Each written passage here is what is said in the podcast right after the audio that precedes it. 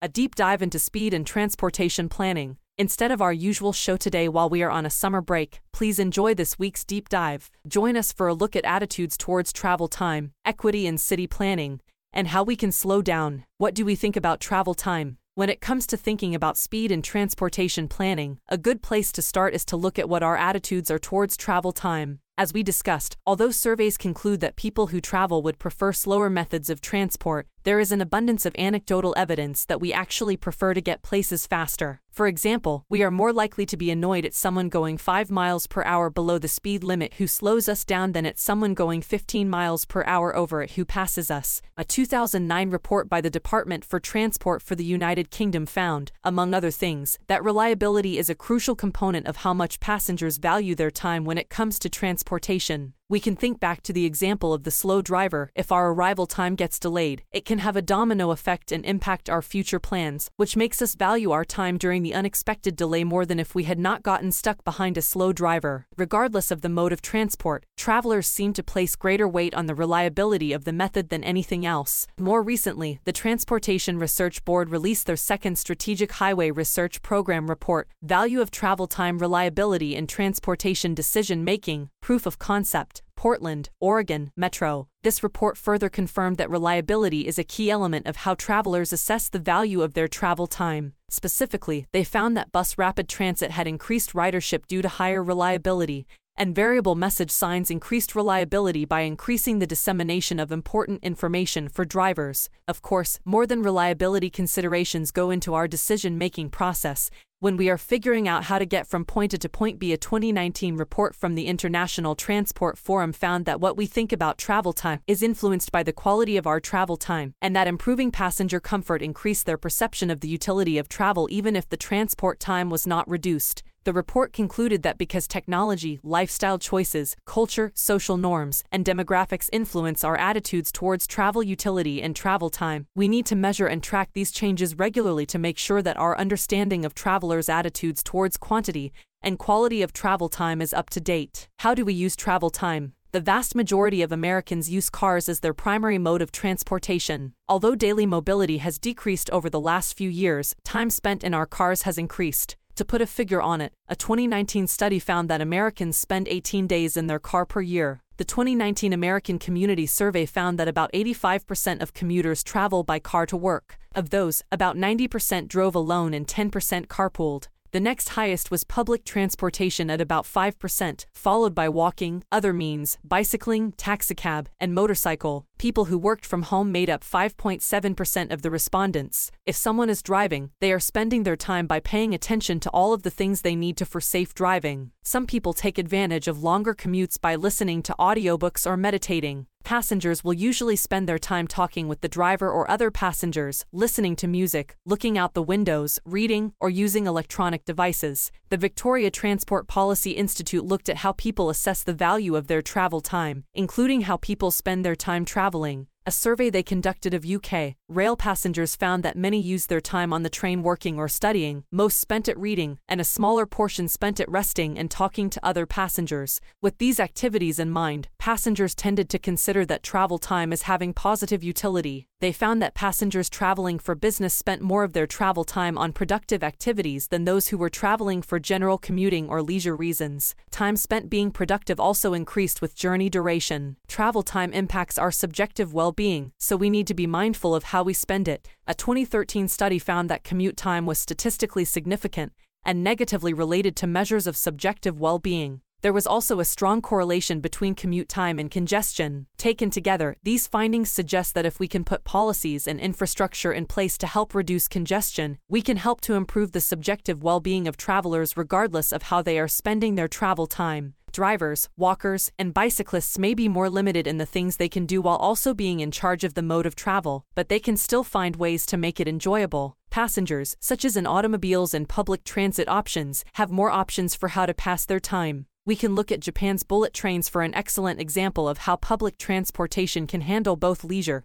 and speed well. Their latest model, the N700S, can run up to 360 km per hour, allows passengers to recline comfortably, provides an individual power outlet at each seat, and soft interior lighting to promote a relaxing ride. With advances in technology over the past decades, traveling has become significantly more comfortable and provides more potential activities to engage in until you get to your destination. Equity in city planning. Any changes in transportation infrastructure will involve city planners, and making sure that those changes will contribute towards making mobility equitable for all residents. As we discussed in our deep dive on algorithms, discrimination can happen in even the most well intentioned cases, especially when there is a reliance on systems that have resulted in institutionalized inequities. When it comes to city planning, we can see inequity when we look at gentrification, higher rates of disease, food deserts, and exclusion of communities in the planning process due to language or logistical barriers. Traditionally, city planners have dealt with the physical form and function of cities, neighborhoods, regions, essentially wherever people live, work, and relax. Equity planners deal with both the physical form and function as well as social and economic policies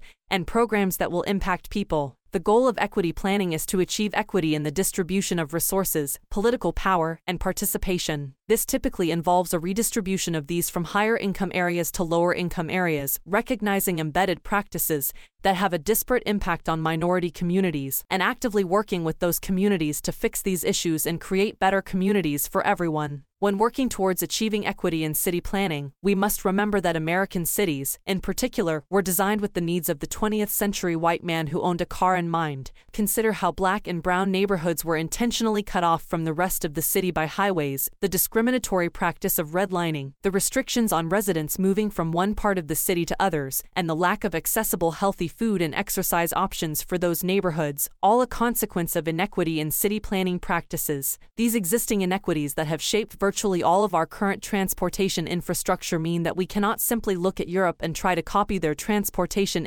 infrastructure here in America. It may seem like the perfect solution when moving towards sustainability in infrastructure, but it does next to nothing to address the social inequities. Instead, we need to actively reach out to the communities that have been most impacted by the inequities in our city planning systems and get them involved in developing and implementing solutions to these problems. If the voices of the poor and minority communities are ignored in our efforts towards more sustainable and enjoyable modes of transportation, we will exacerbate the existing inequities. As social issues such as sustainability, income inequality, and diversification continue to grow in importance, it is likely we will see equity planning take more of a center stage position in the future. What do we mean by equity? It is common for people to be confused by the terms equality and equity. Equality means that each person or group starts with the same resources or tools, but the outcomes may be different people are given the same opportunities, but the outcome may be determined by other factors not initially taken into account, such as social connections, family money, or racial discrimination. Equity means that the circumstances and natural resources or tools of each person or group are taken into account,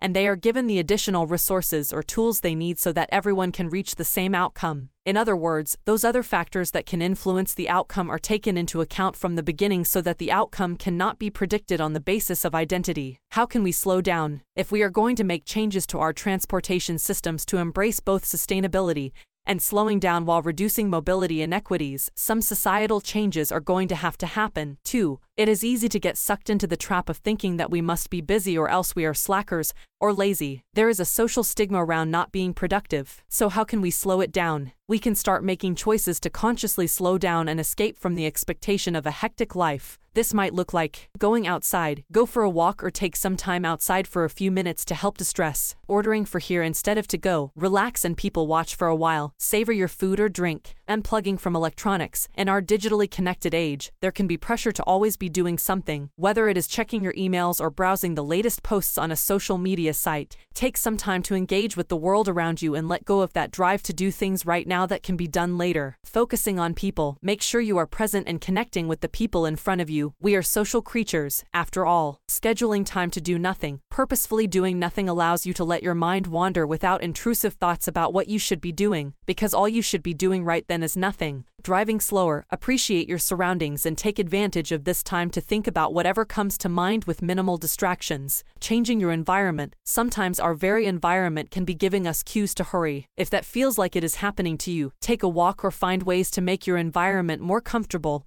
and relaxing. Of course, this is not an exhaustive list, and not all suggestions will work for everybody. Each person will need to find what works best for them to help slow down and not feel that sense of urgency that is at odds with what would be better for us overall. By making slowing down a more acceptable, widespread practice in society, we will be able to take advantage of alternate modes of transportation so that we are more satisfied with our lives. The human factors connection. Transportation planning impacts everyone who lives in a city, regardless of their occupation, race, gender, or income. As we shift towards modes of travel that are more sustainable, and that account for our desire to slow down for many forms of travel, we need to keep in mind some important psychological principles. Humans prefer to avoid losses whenever possible. We even will sacrifice potential gains if it means we can avoid a loss. Any changes to infrastructure need to keep this in mind. People will immediately notice and dislike any changes that slow down their travel time, as this will cause them to have to reevaluate their schedules and potentially change plans. However, a minor decrease in travel time that is a long term gain will have little, if any, impact on how people think about that mode of transport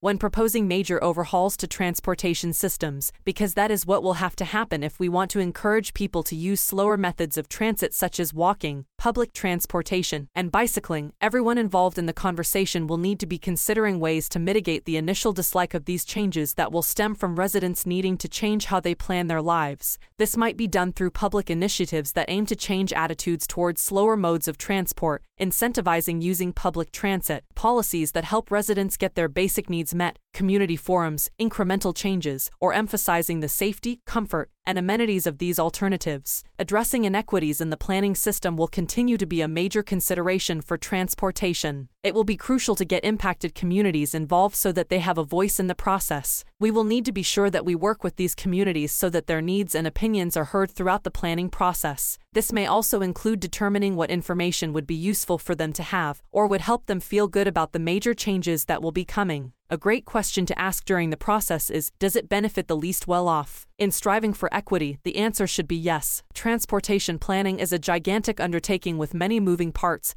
and conflicting needs. With traveling being such an essential part of our lives, it has a significant impact on everyone in the community. As we move towards slower and more equitable transportation and city planning, we need to be encouraging everyone at the table to consider the needs and psychology of the individuals and groups who will be impacted by these changes. Don't forget to join us when we return from our summer hiatus on 72921. For more Human Factors cast content, check back every Tuesday for our news roundups and join us on Twitch every Thursday at 4:30 p.m. PST our weekly podcast. If you haven't already, join us on Slack and Discord or on any of our social media communities. Technology in our world is evolving at a phenomenal pace, and keeping up with what that means in the human factors world can be challenging.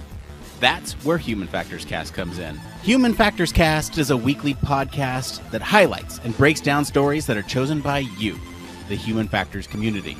Each week, a panel made up of human factors practitioners, UX specialists, and engineers sit down to discuss a weekly dose of knowledge that keeps you up to date with the latest areas of interest. New York State is giving out hundreds of robots as companions for the elderly. Buttons in cars are safer and quicker to use than touchscreen. A prototype just achieved a major milestone that actually fits the description of a flying car. The show provides perspective based on experiences from different domains and different industries. We even cover some of the hottest conferences in the field. On this episode, we're recapping EHF, Ergonomics and Human Factors Conference, Neuroergonomics Conference, Human Factors and Ergonomics Society, uh, UXPA International, the International Symposium on Human Factors and Ergonomics in Healthcare, and we have the best guests. I'm joined today by Chris Reed, Mica Endsley, Farzan Sasangohar, Joe Keebler, Peter and Gabby Hancock. We have a dedicated community of listeners that engage with the show and contribute to the topics discussed. Join me, Nick Roome, And me, Barry Kirby. every Friday morning when Human Factors Cast drops on YouTube and your favorite podcast directory. And remember, It, depends. Are you tired of boring lectures and textbooks on human factors and UX?